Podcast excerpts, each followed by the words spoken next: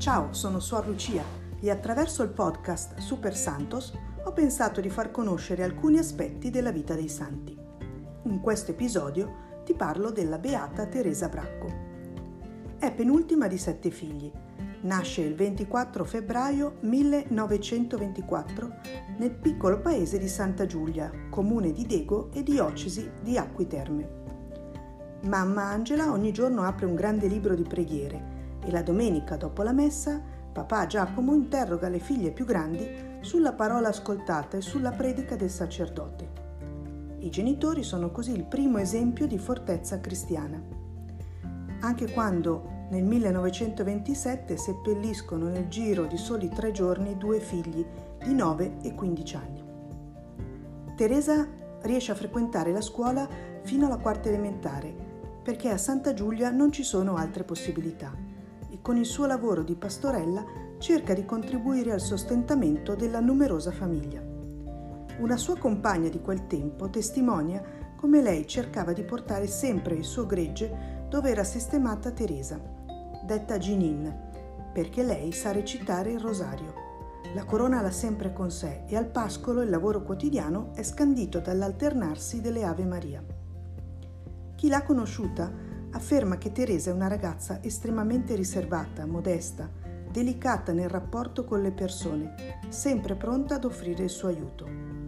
È dotata di una non comune bellezza, due grandi occhi scuri che risaltano sul suo bel viso serio e pensoso. Teresa però non è affatto incline alla vanità femminile, neppure la più innocente tipica dell'età giovanile.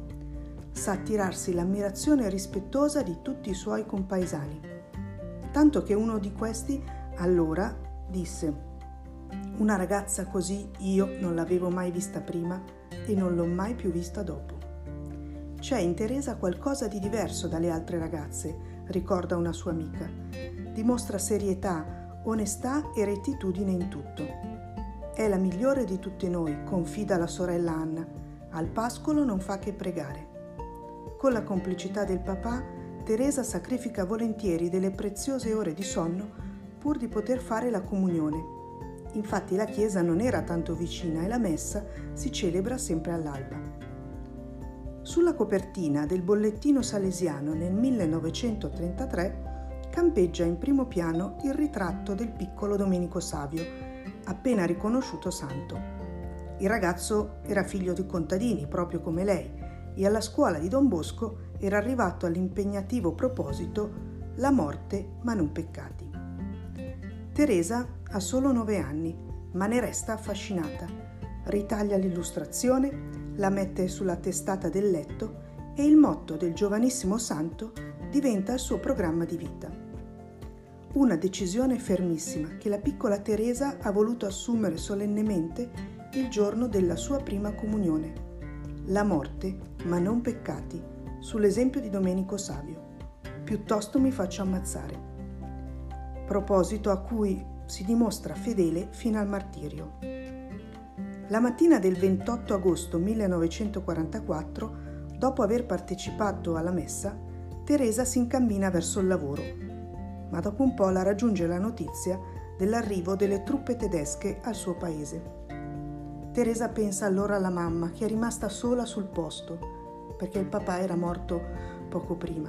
Abbandona i suoi attrezzi di lavoro per correre verso casa. Nel rastrellamento i tedeschi sequestrano le donne più giovani, fra cui anche Teresa, come bottino di guerra. Ma lei non ci sta. Per amore di Gesù la ragazza rifiuta energicamente di sottostare alle voglie dell'ufficiale nazista che l'ha presa con sé e cerca di scappare attraverso il bosco. Lui però la raggiunge e preso dal furore la strangola, poi le spara un colpo di pistola al cuore e dopo, non soddisfatto, le sferra un calcio alla tempia sinistra fino a sfondarle il cranio. Il suo corpo, così martoriato, viene ritrovato nell'atteggiamento della suprema difesa della sua integrità fisica due giorni dopo nel bosco. Qualcuno scuote il capo di fronte alla sua fine eroica. Una morte inutile, si dice. Avrebbe potuto sopravvivere alla violenza come le altre due ragazze e tornare sana e salva alla sua famiglia. Perché opporsi così strenuamente al male? ma soltanto pochi mesi dopo la sua morte, la fama del suo martirio si diffonde rapidamente e qualcuno riceve benefici tramite l'intercessione di Teresa.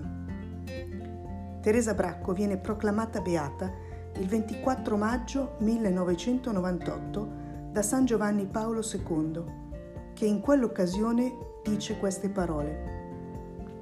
In Teresa brilla la castità, difesa e testimoniata fino al martirio. Quell'atteggiamento coraggioso era la logica conseguenza di una ferma volontà di mantenersi fedele a Cristo.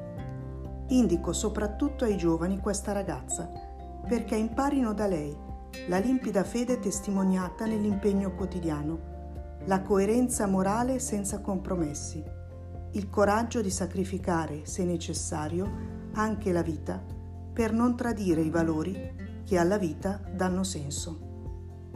Buona settimana.